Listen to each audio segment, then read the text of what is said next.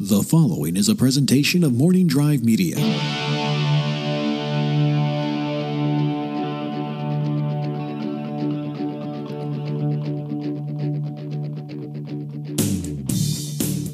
Welcome to the TNF hotline on the Napzok Files. Your calls, your voice, your thoughts, and your host, Ken Napzok. Thank you, Matty D. So happy to be here for another edition, the 13th of TNF Hotline. This is where you call me. If you're a Patreon supporter, you get access to the TNF Hotline Google Voice message number and the Discord server, a submissions channel where you can leave an audio clip for me to put into the show. Just something we love doing. I love hearing from you guys because you guys get me thinking about other things that I normally wouldn't talk about. So it's like a free forum and a town hall meeting all together. Some housekeeping. The Patreon page has changed from patreon.com slash the napzok files. Forget that one. Shouldn't even say it. Now you can go to patreon.com slash Ken Napzok and support everything I do. The entire empire is all there. Some new things on there, new rewards like uh, exclusive monthly writings and essays and stories. The KSOC radio playlist is going strong.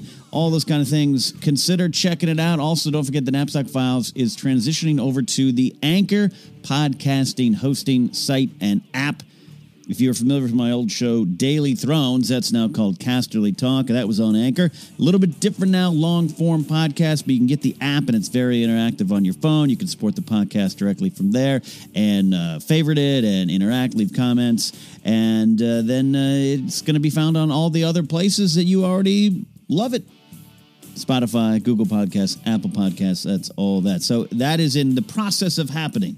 So you shouldn't feel too affected by it. But just in case you uh, there's some kind of interruption or a different link or something, that is what is going on. All right, the TNF hotline is here. We got a hodgepodge, a wonderful hodgepodge of questions, myriad questions to choose from. And I, I you know, sometimes I put them in order, but nah, just I'm just going to go. I'm just going to press play on these things here and figure out what we got from you guys out there for me to talk about, me to answer. Like I said, some of them are just thought starters, things like that. But all right. Uh, why am I why am I blabbing? Uh, let's get to the show. Let's get to the point. Here's the first call coming in. Hello, Ken. This is Andy in Dallas. Uh, the Grammys were televised uh, not too long ago. Um, Christian Harloff on Collider Live posed the question, is rock music dead? Obviously, he doesn't listen to your uh, KZOC playlist, even though he has Spotify. We should, we should work on that. But I will pose the question to you with your DJ history and your fan of the genre. Is rock music dead? Thank you and have a good day. Thank you, Andy, for that one. And uh, yeah, Christian Harloff, friend and pal over the movie Trivia Schmoedown. He hosts that show Collider Live on uh, the Collider YouTube channel. You can catch it every day, Monday through Friday. And I guess they had some conversation recently. Now, Andy mentioned the, the Grammys, uh, the Oscars are also in our rearview mirror. I take these calls all through the month. So, uh, you know, so I, sometimes they might make references a couple weeks old. That's that. Um, is rock and roll dead? Yes. Yes, it is. Well, the answer's not that simple. Rock and roll's been dead before. Rock and roll will always live on, be it dead or alive. We we have it, uh, and it's still rock and roll to me. All right, I'm going to stop quoting songs. Yeah, I don't know. You know, you get all the best scientists on it, I guess, if you want to figure out when rock died. I do believe back during my golden era, my favorite era, the 90s, the mid 90s rock and roll scene, when I was a DJ at KBR 95 California, uh, Rock California's Rock and Roll Bear up there, KWBR. Um, rock, rock might have died then. I read an article not too long ago, hmm, about a year ago, uh, about 1996 kind of being the final year of rock and roll as we knew it. And it changed forever going forward. And I, I do agree with that in theory. Uh, again, things are going to change. Big bands come after, artists come after. And the concept of rock and roll, a rock and roll combo, if I sound like a 1950s school principal, I think that will always be. But right now, you don't see the tastes of the youths, if I can say that with a lot of S, is the youths out there. I don't think the main interest musically, it doesn't seem to be going to bands as much. But this is where I start to feel out of touch. And it isn't just that I don't know the artists that are appearing on Saturday Night Live. And, you know, to be honest, right now I don't. I learned them there. I try to keep up on it. I don't want to be out. I know what a Cardi B is, said the grandfather, you know? Um, but it doesn't seem like, in general, this is very much in general, that the younger generations, and I don't know, I'm not 30 or below, 29, 25 below, I don't know. You, you figure that out. You, you, you scientists and professors out there. Um, it just it just seems in general their interests aren't to the classic rock and roll combos. Those aren't the artists that are breaking through on a big level. So you still got bands that people love. I don't know. I'm going to throw out you know Kings of Leon, Dawes, some bands that I love that are relatively newer that came to prominence within the last 10 years, but they're not they're not grabbing the pop culture zeitgeist like bands used to. Say like a band Coldplay. Doesn't matter doesn't matter if you like them or not. This isn't a Coldplay discussion but when they hit, Yellow hits big, and then the next album comes out, which um, you know has uh, in my place is one of my favorite radio songs. There, um, they hit big. Everyone knew who Coldplay was. They were everywhere. I don't know if we get that on the rock and roll side we get it more on the individual artist side, uh, groups, uh, music groups versus music bands, and and that kind of stuff. That's more. It's the personalities, and I'm not just saying it in like a disparaging way that it's ah, it's just personalities and fluff. And it, no, no, that you can just tell that's that's where everyone is going uh, rap, hip hop, R and B, uh, that kind of stuff uh, is more popular. Just female vocalists uh, who are more, um, you know, definitely multi talented. I look at Lady Gaga. Uh, you know, I wouldn't call her rock and roll, but there's a lot about her that certainly is. she's a rock star in some ways, especially when she first hit hit on the scene and she's shown up on red carpets in dresses made of meat and all these things. It's like, all right, this reminds me of Björk. Here we go. Uh, you know, early Madonna. I get it. I get it. Um, but then you know I wouldn't exactly classify her as rock music. You're not going to find her in that section of the CD store. Oh, that's the other thing. CDs are gone for the most part. They're not, but in theory, all that's going away. And I think that is where I go to 1996, 97. And it, it, it didn't change overnight on a dime. Well, that is kind of the last era, the mid 90s rock and roll era, where it was you could look all around you and rock was just exploding with big names, big bands, and then, you know, the, the, the bands that would copycat or second or third generation type of bands that weren't as good as the originals but still had the big hits and it started to fade out. And and it it never has been quite the same for rock and or roll. Uh, I hope it comes back. I don't know if it's dead uh, forever. One of the reasons that makes me think it could be, and we'll never get it back the way we were, uh, or the way we did enjoy it, I should say, the, and the way we were before, is is how we take in our music. I think rock very much is about the full experience of the album and the music and the tour and the promotions and singles and B-sides and all that kind of stuff. That's part of the appeal. I may be wrong, but it seems like everyone who is a rock music fan and that that might and that's different kind of styles of what rock music is. You could be a quieter singer songwriter you could be a kind of a punky you know new wave band you could be a heavy metal um, late 80s uh, glam rock it doesn't matter. It's all kind of the same thing to me where it flows into you love a band you're there for the band you're there for them and their music and their journey and their message and their purpose you get the tour shorts, you get the B sides, you get the rare tracks, you get all those kind of things. And I'm not saying that that's not part of the other other um, you know music genres and what's popular now. I'm not. It just seems like that's what fueled rock and roll more than anything.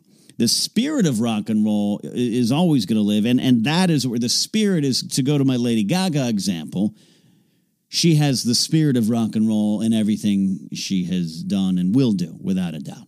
Um, that's that's part of it. You know, is is Madonna rock and roll? Not really. Uh, you know, maybe a couple licks here and there, but uh, you know, you no doubt the spirit of rock and roll always was in Madonna, especially giggity, uh, especially because what she was when she was coming up in the early 80s she was coming from the music scene in new york. She was she was hitting big. She wasn't just some manufactured pop star you know? It started to become that but i don't think she was ever manufactured. She was always in charge of what she was doing and and a powerful presence. So the spirit of rock and roll was in the work that she was doing and in her personality and all that kind of stuff. And i look at that that spirit it goes on. But rock and roll as we knew it i i i think it it really did forever change when the format started to change, when you started to go more digital. And the album I was writing, God, 2002 or 3 for tinymixtapes.com, I was writing articles titled uh, is uh, the death of the album. And the album's forever changed. You know, there's still big bands out there from that era, uh, the U2s and the Radioheads and that kind of uh, that kind of thing. But um, they're not they're they're not niche. They're not niche. They're not niche. But even like something like U2, uh, who you know, still one of my favorite bands of all time. Have they had a lot of uh, great albums in the last couple years? No. Do they need to? No. They could stop recording music tomorrow, and they're one of the greatest bands of all time. But there seems to be a pushback. They put out a free album. I get it. If you didn't like U2, what the hell is this free album doing on my on my uh, I, iPhone? I, I, get it. It was weird, um, but the, the, that was like like you got a free album my whole half of my CD collection is made up of free albums I got from my radio days because it was like, oh, cool. I'll find maybe I'll find a track on here I like. It wasn't all about the singles, and instead there was this pushback, and they were passe, and and no one was behind it, uh, and and that's that to me is a good example of it, rock and roll's not viewed the same way as it once was, and I think the late '90s, early 2000s, it started to slowly change then, but how we take in our music. It was no longer about, and definitely by the mid 2000s, no longer about, I'm going to go get the new album. I'm going to download that single. So, all right, Kings of Leon, Sex, uh, Sex on Fire, uh, you know, uh, shows up. Yeah, that's great. That's a that's a big single, um, and that might be where you stopped. It'd be a shame. It's a great album, but I think you just purchase a single, download a single, and a little bit of patience you have to get through albums. I mean, who doesn't love, you know, if you're a rock fan, putting on an album, put it whether it be an LP, CD, cassette, hell, I don't care, and going through track by track with your favorite band. I think there's still an art to the album. I was talking to our friend Van William the other day. He's working on some new music, hoping uh, to have a, a follow up to his great album Countries, um, which was released last year. And you know, rock music is very much alive on his stuff. Um, but you know, he's not he's not singing and dancing. He's just singing up there. So it's it's not going to be as, as big as other stuff as other things. Um, but he's putting together some new music and hoping it's it's an album and, and it's like it's an art to it. It's an art to it and and I don't know if a lot of people have the patience for albums. I'm speaking in general terms. You're gonna, you're listening. You're probably even if you're young, you could be 22 and listen right now and be like, "No, absolutely, gosh, I got Led Zeppelin playing on, and God bless you, I want you around in my life." Um, the Beatles. You know, I, am I'm, I'm a huge Beatles nut, as you guys know, and I heard some stuff recently. You know, ah, Beatles overrated. What? It's not about you liking the Beatles. It's about you understanding their place in rock and roll history what they did and what they created and almost everything you know in music, not just rock music, in music and how to be a pop star and how to be a larger than life celebrity. A lot of the template was created by or around what the Beatles were and what they did. So I, just, it's a weird thing. And, and, and maybe that's a generational thing. And every generation looks before them and goes, ah, oh, our generation is better. I, I got no problem with that because that's also the spirit of rock and roll, right? That's what they looked around. Eh, all these people crooning. Yeah, we're gonna grab this little uh, guitar, gonna take some skiffle music and add uh, uh, some beats to it, and we got rock and roll. All right, take some blues, add uh, add some beats. Uh, we're we got this whole new thing. Uh, that's the spirit of rock and roll. so is rock dead? There's no official answer because we never never know. Could be a big album returning. Uh, some new big band could return of the glory of rock and roll. We'll see. We'll see. I hope so. But Andy from Dallas, thank you. Great question. Love that one. Hey, Ken, this is Tamor from New York. I know you're a big fan of Game of Thrones, hence the show Casterly Talk. I too have become a huge fan and have been catching up so I can start listening to your Game of Thrones podcast. keeping it spoiler free, what are some general reasons that made you love the show so much and why? For me, because it's such a character driven show, I love different characters from the main houses because of how I can connect with them, relate things that have happened in my life to them, the music, the fantasy, and everything in between. Thank you for taking my question and happy Valentine's Day. All right, I, I left that in. I could have edited that out. I, I heard it before the show, and I was like, "Oh, I should probably take out the reference to Valentine's Day because Tamor uh, from New York sent that call in uh, uh, before Valentine's Day." And I was like, "No, nah, you know what? Let's leave it in." Number one, you know, uh, you know, he, he he he sent that call in. I want all of his words to make the air, but also, hey, what's wrong with pausing and just saying Happy Valentine's Day and paying a little uh, homage to love? That's not a bad thing in this world. Taymor's talking about Game of Thrones and mentions my podcast Casterly Talk, with his uh, which is uh, with Lon Harris, Rachel uh, Cushing, uh, Ace Andres Cabrera, and other guests. Uh, kind of a rotating panel. Sometimes it's just me, and you can find that over on the Anchor app and a lot of other places. Find podcasts or podcast. Uh, Casterly Talk is my, you know, getting my Game of Thrones obsession out there for you all to enjoy. And I like Tamor's question as season eight of Game of Thrones approaches. Uh, wow, what are we, six weeks? Oh, I got a lot of watching to do. Uh, at the time of this recording, I'm not even through season two of my uh, Game of Thrones rewatch. But we're going through that over there on uh, Casterly Talk. And what got me into Game of Thrones? Great question. Great question. As you all know, I'm a big Star Wars fan, but that doesn't necessarily mean I'm going for other sci-fi fantasy. I am a Lord of the Rings movies fan, but doesn't mean I'm dropping into other uh, movies and and books and series. In fact, Game of Thrones, the book, the series, A Song of Ice and Fire, began with the book Game of Thrones in 1996. I was uh, back in the. I was enjoying rock and roll music back then. I didn't dive into it. I just did not dive into it.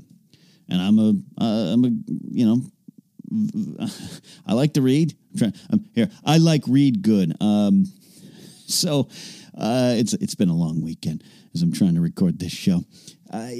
I like I like reading the books, pictures or otherwise. And you would think, all right, it'd be easy transition for me to slide over to liking Game of Thrones, A Song of Ice and Fire, and then loving the series. I didn't. The series got me. And it did pull me in initially as, all right, all right, I like Lord of the Rings, and this kind of looks like it. It's on HBO. Uh, they seem pretty good. Let me give it a shot. I was hooked within the first 30 seconds. Went in, went in relatively blind in the sense of I did not know anything. I think Entertainment Weekly put out some pictures of hey, here's the cast of the of the Game of Thrones show. And I was like, oh, cool. Uh, General Veers is in it. Nice. Boromir's in it. Lena Headey. Oh, she was on the, the, Terminator show. She seems pretty cool. Oh, the the the, the little guy from uh, who appears in Elf. The, all right, this is we got it. I'll I wasn't even worried about it. Some weird dude in suspenders wrote the books, and then I just I I tell you what, it's weird. I just I knew this. I knew it was showing up whatever week it was in, in April of gosh, what was it, 2011? Wow, what an investment in the show. And there was just some kind of uh, sense came over me of like, let me uh, let me give this show a try. It's a Sunday night. I'm sitting here, you know. I think I think I probably had to go to work in the morning. Let me just relax, and I'll give this Knights and Dragons show uh, give it a shot. Because also, I'm like, I'm not a huge Dungeons and Dragons player. I don't I don't go for a lot of that stuff. And 30 first 30 seconds. If you haven't seen it, maybe now's a chance to pause and go see it. If if you you got time, you got time to get through the series. And I know some of my listeners over on the uh, Patreon page and the Discord server attached to my Patreon page.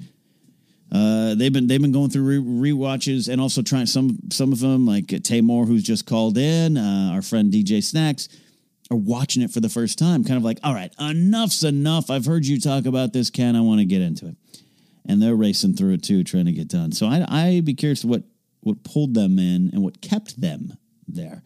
For me, first thirty seconds, the these you're up in the the, the snowy wilderness. You don't know much. There's a giant wall. A gate opens, and three knight-looking characters. One who looks exactly like a young Matt Damon comes comes walking out into the snow and they they're tense but you know and i just i just remember i'm laying in bed watching this in my old apartment And I'm like, all right, pretty epic looking. This is TV? You know, TV was still changing then, right? And it gets chilling, scary, frightening within seconds, right? Slain bodies everywhere, some kind of mystery. The, the bodies disappear. There's all of a sudden little zombie girl with blue eyes. And what we know now is the others or the White Walkers appear, and we got our first beheading. and and it goes to boom, the smash to the the opening credits. Uh, Ramin great work. Everyone knows that now, right? One of the greatest themes of all time. I didn't hear it the first time. I I just remember sitting there, mouth agape, going, "What did I just see?" I thought I was getting like, you know, Lord of the Rings. Uh, you know, I, I would never call it frightening, but you get some. There's some chill inducing moments, right? Some a lot of it with the with the Nazgul chasing down the hobbits and everything. I was, and I'm easily scared, I admit that. But what it did for me is brought me into this world. And what I thought, all right, we got some knights or some knight like people doing some kind of duty. They got to save something, they're protecting something. I can get behind this. There's lands, there's walls, there's realms, but holy moly, we got ice zombies. We got a beheading. We got like a kid walking around who we saw dead two minutes ago, two seconds ago, actually, and is now up walking around. And I just got pulled into the world there. The story plays out, the characters play out, the politics, the, the character work, all those kind of things kept me there. But I would be lying if I gave anything else too much credit other than the first two minutes of the show, the cold open of season one, episode one. It just did such a wonderful job of pulling me, and other people might be a little different. It pulled me in, and then the ending of the pilot, uh, uh, what happens there? Jaime, Cersei, Bran, everything. It's just like, oh wow, okay, they're doing this, they're that. Uh, again, not knowing the story at all, not being familiar with the books uh, not knowing character names. It was funny. I used to have two employees of mine, and long before the series was up and running, I think it was in production because I think I'd heard. I saw an HBO like teaser. It was like George R. R. Martin was on the set in Winterfell. Now I know, going, oh, it's it's pretty uh, pretty good. They've made my show. Uh, Kermit is apparently George R. R. Martin in my world. Kermit meets George Lucas, and I uh, I was I saw it was a but then started to become aware of it. That's when I was like, ah, I give a shot. And then I had a couple employees of mine, day watch guys. I'd be in my office typing up something or payroll or something. I'd hear them talking about it. And I'd hear names, I'd hear things, and oh, I can't believe. Do you think she's the one that killed him? She couldn't be the one that killed him. I was shocked. And Arya and Sansa and all these names and Tyrion and nothing registered. Nothing registered until that first cold open and that's what pulled me in. And I think that's uh, why I love talking about it. I love talking about it a little bit different than Star Wars. I know a lot about Game of Thrones, Westeros, Essos, the world of ice and fire, the, the histories. I love all that stuff. I don't know it as intimately as Star Wars. Star Wars has been with me my entire life.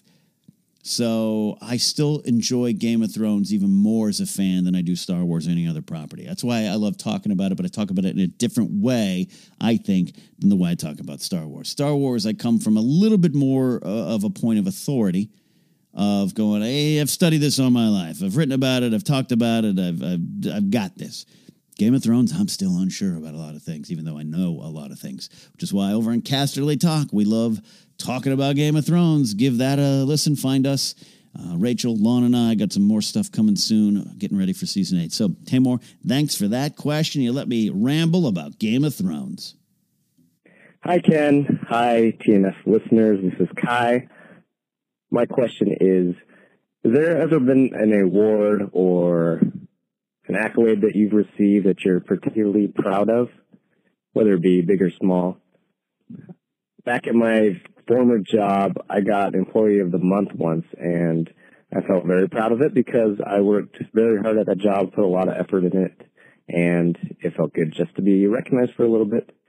So I was wondering if you had anything like that. Oh, Kai. You. You're welcome, Kai. Uh, Kai asking about awards. I didn't win much in my life. Uh, just win living, I guess, every day. So Uh, I did win an Employee of the Month a couple times early on in my uh, public safety career. I think I even have photos of me holding the plaque. And it felt all right. It felt pretty good. Any kind of acknowledgement for something you do, even if you're not 100% into what you're doing, it feels good. We, want we all want to succeed in some way. So I can get behind that. But I'll tell you what, going back to eighth grade, which by the way, I just saw that movie finally, Bo Burnham's eighth grade, really did like it, loved it, fought about it on movie fights, fought poorly because I was not prepared. But uh, I really liked it took me back to eighth grade. And eighth grade was a big year for me. Seventh grade, I struggled. I mean, that sixth grade to seventh grade transition for me, I was in a school system where the school was, uh, where I went through, Margaret Harloe Elementary was first through sixth grade. And then you go to uh, middle school, or actually at the time we called it Judkins Junior High, not a middle school, junior high. And uh, we, uh, we did seventh and eighth, and then you go to high school, 10th. That was our setup. And I think that's for a lot of people, but I know some people had sixth, seventh, eighth, seventh, eighth, ninth, different ranks. Seventh grade was pretty terrible for me, pretty frightening. I was just out of my element, trying to establish myself, uh, social circles, and who you are and what you are, and and what I saw in the movie Eighth Grade uh, by Bill Burnham uh, was mostly my seventh grade year. But eighth grade, I was in drama. I was in the speech uh, on the speech team, and I was in seventh grade too. But I was more of a supporting character. You know, uh, we used to do speech tournaments, one every semester. All the local middle schools from the region would go to the high school, my what eventually would be my high school, Arroyo Grande High School, and we'd compete in speech tournaments.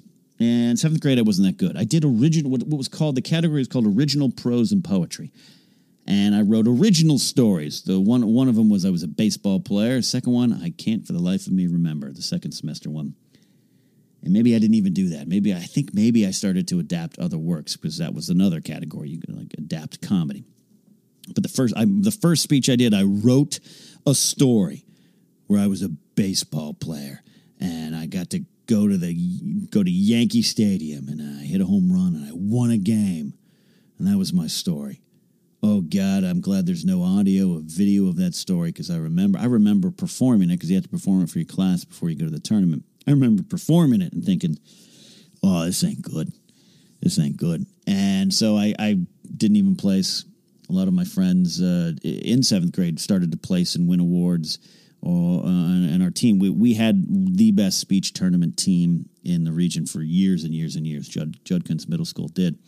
Uh, Mike Lebo was our teacher and director, and uh, and his uh, wife Cindy Cray Lebo. Uh, both years I was there too. Yeah, so she was there as well. Um, and man, uh, I, I remember feeling a little bit of a feeling of failure. I couldn't do what my other friends were doing, or I couldn't do it other. And I was like, all right, I guess I'll just I'm just background character. Well, uh, I sprouted a couple inches, you know, go from like four eleven to five two in junior high. Uh, gained like ten pounds. I was like hundred pounds. Uh, coming at eighth grade, uh, I was one of the kind of the, the leaders of the drama department. That switch happens. Eighth graders graduate and go to high school. Seventh graders move up, and me and my friends did step up, and we kind of ran the roost. And uh, I felt like I belonged. I felt like I had a place. I felt like I had a future. So eighth grade for me, though it's always a struggle finding your way, uh, finding your way through crushes and classes, and you're you know trying to figure out your future. I, I felt I had a place to belong, and this is what I could do. I could entertain, and I was uh, getting lead roles in the plays and doing great improvs and all those kind of things. Uh, and it was towards the end of seventh grade, we did it. We we closed out the school year with uh, in our drama department with like a two week improv. Just it's the end of the year. We've done our plays and speech tournaments. Let's all improv. And that's the first time I really got to do and learn improv. And that was the first time I was like, oh, I think I, I think I can do this. So that kind of helped me going in eighth grade. Anyways, the point of this long, stupid story is I can't tell stories, which is why I didn't win an award in seventh grade. But in eighth grade, I did. I dominated the comedy category and took home like two first place trophies, first semester, second semester. Don't want to brag. Where are those trophies now? I do not know. Probably somewhere in my parents' house or in the garage out there. Uh, and that was not only good, but it was the first time in my life, and maybe you guys out there listening can connect to this, where I did something poorly I did not succeed the first couple times I did this. And I felt felt it, number one, and felt bad about it and wondered if I could do better. But I wanted to do better. And then something kicked in confidence. You're always going to have nervousness. You're always going to have some sort of doubt, especially if you're in a creative industry. But it was that, ah, I think I got this. I think I've improved on what I previously did. And it worked. And I felt proud. And it's really weird because I think we as, uh, as fragile human beings do not allow ourselves those moments to be proud of what we did and what we do. It's just something in us. Just something in us. You don't have to be a full blown, you know, suffer of, of depression or those kind of, you know, medical conditions and chemical conditions. You don't you don't have to. Just human condition. Where uh, hustle and bustle, go, uh, trying to make it all work out, and then you do something good. You do something good. Be proud of it. I'm still to this day. I, I mean, some ways maybe my career peaked. Maybe that eighth grade speech tournament win the second semester. Maybe that was the last big success I had. I don't know. I'm joking. I'm kidding. But I did it and I felt proud. And so, to answer your question, I'm glad you felt proud about your award. I felt proud about mine. All right, next call. Hey, Ken. This is Miranda from Kelso, Washington. It's been like a year since I've called because I remember last time I called, I had found out that Edgar hadn't gotten in the Hall of Fame and I was bummed. But this year he did get in and I'm so excited. So yay for the designated hitter. My question for you, super random, um, what are the little things in life that just get you really excited? So for me, if I see an animal I can pet, I just get really excited. Your small joys. Hope you're doing well. Have a great day. Thanks. Thanks, Miranda from Kelso, Washington.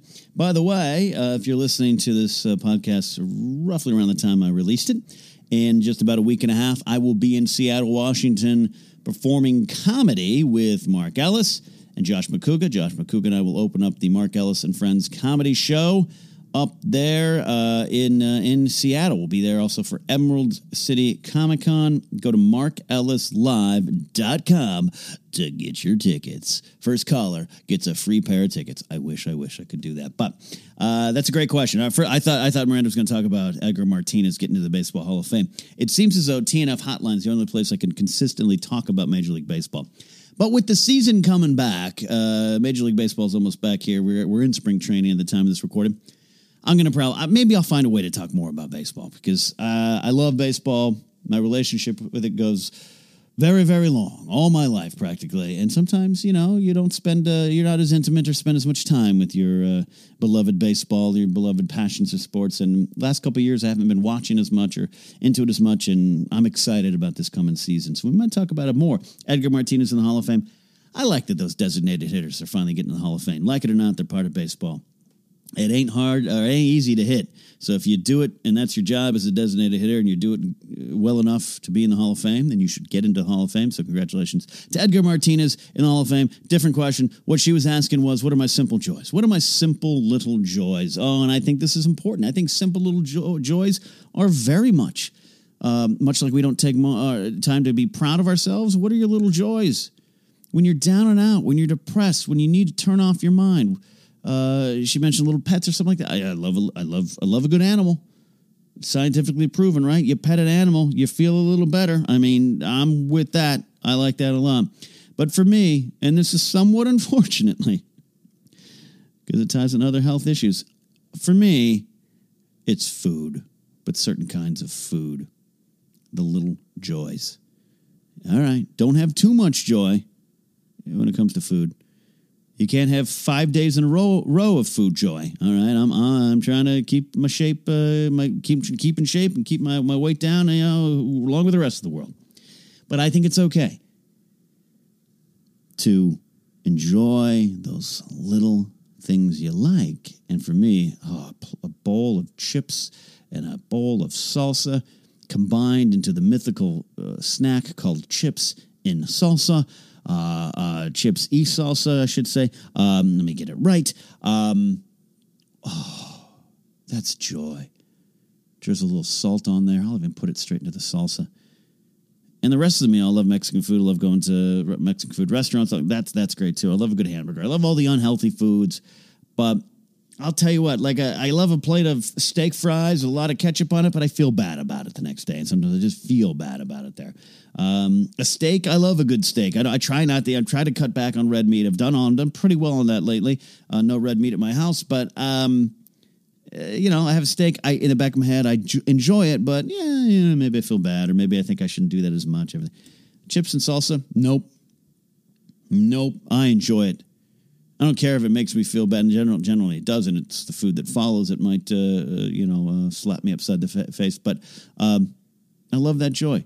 So there are times when I am happy and I want to continue that happiness. Let's go get some Mexican food. What I really mean is let's go sit down and have five bowls of chips and salsa.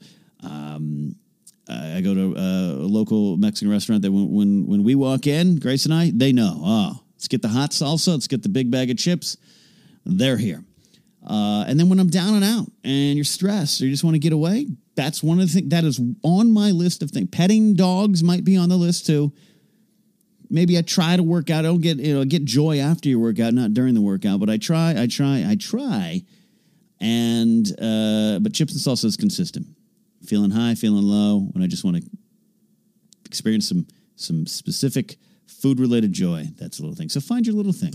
Find your little thing. Can we get into a deep philosophical discussion about chips and salsa? Yes, we can. We're not going to go into it here now, but I do appreciate that uh, call. And uh, Washington, we'll see you soon for some stand up comedy. Hey, everybody. DJ Snacks here. So, Ken, now that you're about a year removed from becoming a freelancer, how would you say your life has changed and what direction do you think that it's going to take next? Thanks for taking my call. Well, uh, always like taking your call, DJ Snacks. Uh, that is actually from our Discord server. Uploaded that nice file there for us. Uh, D- D- DJ Snacks also has an online internet based radio station called Temporal Radio. Check it out. One of these days, I'll be on there uh, doing a show from time to time when life gets less busy and has less chips and salsa. We are about a year removed from me losing my full time job and dancing out here on a limb. And it has been the best year, the most challenging year, the hardest year, the most frightening year, especially, I would say, of my 20 years in LA now. We're now in my 21st year of living in LA. Uh, and it's been spectacular. And I thought it was a great time to look back. And I appreciate DJ uh, DJ Snacks asking that question. Didn't prompt him, didn't plan it. Just was on uh, on my mind. And it's a lot of hard things. I want to get that a lot, a lot of hard things in this in this world. But uh, so I don't want to act like uh, I've you know stormed a castle and saved a kingdom by simply losing my job and surviving because it's not been great financially for me. Um, thank God credit cards are a thing that God created, or was it Satan? I don't know. Um, I'm surviving though. I'm surviving. And I don't think I could have done that if I hadn't been kicked out of the plane and starting to find what I want to do. So this past year has been a big growing experience and really got me to focus on creatively what I wanted to do. And I think that's something we all need. We all need. What are you out there doing? What do you want to be doing? What are you doing in your life, in your relationships, uh, your family, anything? What do you want to do? I, I, I always go to Up in the Air, one of my favorite movies, when Clooney fires J.K. Simmons and the conversation they have about why do kids idolize athletes? Uh, they date models. No, that's why we idolize athletes. Now, kids idolize them because they follow their dreams. We all have that dream, right? I wanted to be a baseball baseball player. So, um, eventually con- convinces J.K. Simmons' character to, you know, all right, you've lost this job, but how much did they first pay you to lose and give up on your dreams? And, you know, he has the number in his head. And that was always in the back of my head. Working a day job that was a great job and, and started to pay me well as I got promoted and I got myself in a high position within the companies that I worked for and could have been fine and happy, could have stopped there. But in the back of my head, every time I took a promotion, I wondered was this the amount that causes me, or caused me, or will have caused me to look back and say, that was it. That's where I went down this path and was forever lost. Again, the path itself, because you might be listening and maybe you have a wonderful day job. Maybe you sell insurance, right? That's sometimes a punchline job. Oh, what do you sell insurance? No. What if what if you sell it and you do it well and you're happy? We're not talking about that. Um, we're talking about if you didn't want to sell insurance, but 20 years later you find yourself doing it, you can look back and go, that that that right there was the point I stayed when I could have left. And I think what's weird for me is I left my day job. So I left that path and I made the big leap to taking a job, full time job for Screen Junkies, which led to a full time job with Collider.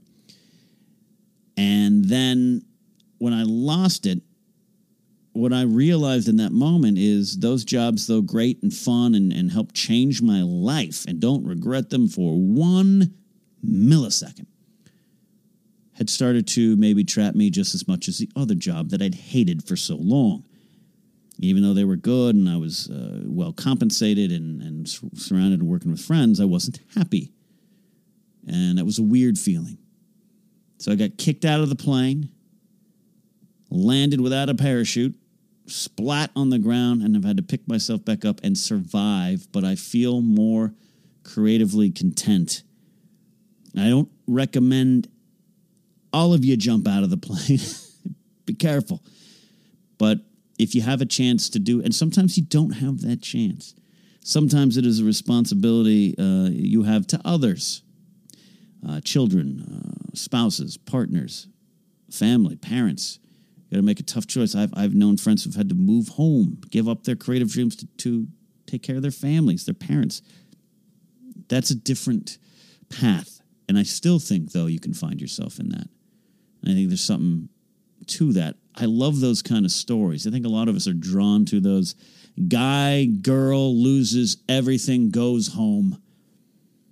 Think of my favorite TV show, Ed, in the early 2000s. One of my favorite TV shows. Tom Cavanagh, Julie Bowen. Um, worldwide pants produced big city New York lawyer, married, whatever, comes home, finds his wife cheating on him, boom, has to go home, buys a bowling alley, becomes a lawyer and a bowling alley owner, right? This really weird chases after the girl he loved in high school who never really knew him. All right, it, it, it's, uh, I don't know if that show could work now, maybe, but then it was great. And it spoke to me because there's something about that.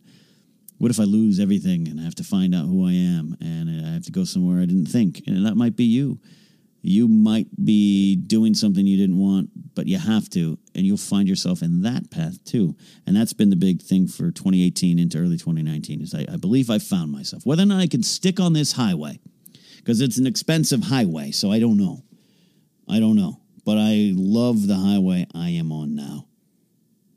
I love doing the things, and even I got perform this thing performing stand up comedy with Mark Ellis is, is unlike I did not plan for that. I was done, and I, I am not performing traditional stand up comedy like I used to. It's a different thing. But to get back up on a stand up comedy stage, not something I I I fought against it, and now it almost seems like I can't fight against it. This Seattle gig coming up wasn't planned. Now it is. Uh, so hopefully I can see some of you out there. But I feel better than I ever have. Because it isn't about jokes winning or jokes bombing. It's about life is short and I found myself here and I enjoy every minute of it, every struggle, every obstacle, every moment of doubt. I've had them this weekend. This weekend, I was really down and out. Um, just try to, what's next? What's next step? So I don't know. That's next. There's something coming up. Some of my Patreon supporters know it because I had to let them know because of some things, but there's something some of you might know, but I, there's something coming up I can't wait to announce that I think will be the next phase. Not necessarily this one particular project, but I think overall it will be the next phase of my career, and I'm excited to share that with you. But that's another conversation that I hope to have very, very soon. So thanks to everyone who called in. That is awesome. I appreciate when you all do that. It is a really um, it's really good time uh, hearing your guys' voices and your guys' thoughts and answering and responding to what you do. So TNF Hotline is a big part of the Napzok Files. Uh, there's been some changes on the Patreon page. We're going to do a, a show called uh, Napzok Files Live, uh, which actually will be recorded live, not aired live. Will be aired as a podcast and later as a video on my YouTube page. But it's going to have a chat room uh, for those who are Patreon supporters and to get to interact. That's going to be something simple uh, or something uh, wonderful, simple and direct is what I'm trying to say, and and uh, looking forward to that. But it doesn't change the TNF hotline. I still want to hear you guys on my show, and eventually we'll maybe we might do some live calls. Stand by for that. So before we get out of here, I want to thank my executive producer supporters. It is uh, DJ Snacks, David Ham, Thomas Risling, Lethal Logan X, Matthew Simon Bador, Matthew Maroney, Matthew Thompson, Tay Moore and his brother Abdul, Nikki Baldwin, Donald Long, and Nathan Ovendale. Those are my executive producer supporters on Patreon. You can visit me at patreon.com slash Ken Napzok if you want to support. Uh, but as uh, you can also do that on Anchor too directly if you want to do that. But the best way to support, as I always say, is to listen and spread the word and be part of the fun here in the community that's growing around the Napzok Files, and that cannot be done without you all. Don't forget, Casterly Talk is out there. New episodes are coming. The Motivations with Ken videos on YouTube. You can follow me at Ken Napzok for all that information. You know how uh, how the internet works. You you can figure it out by now. So with that, we'll see you next time on the TNF Hotline.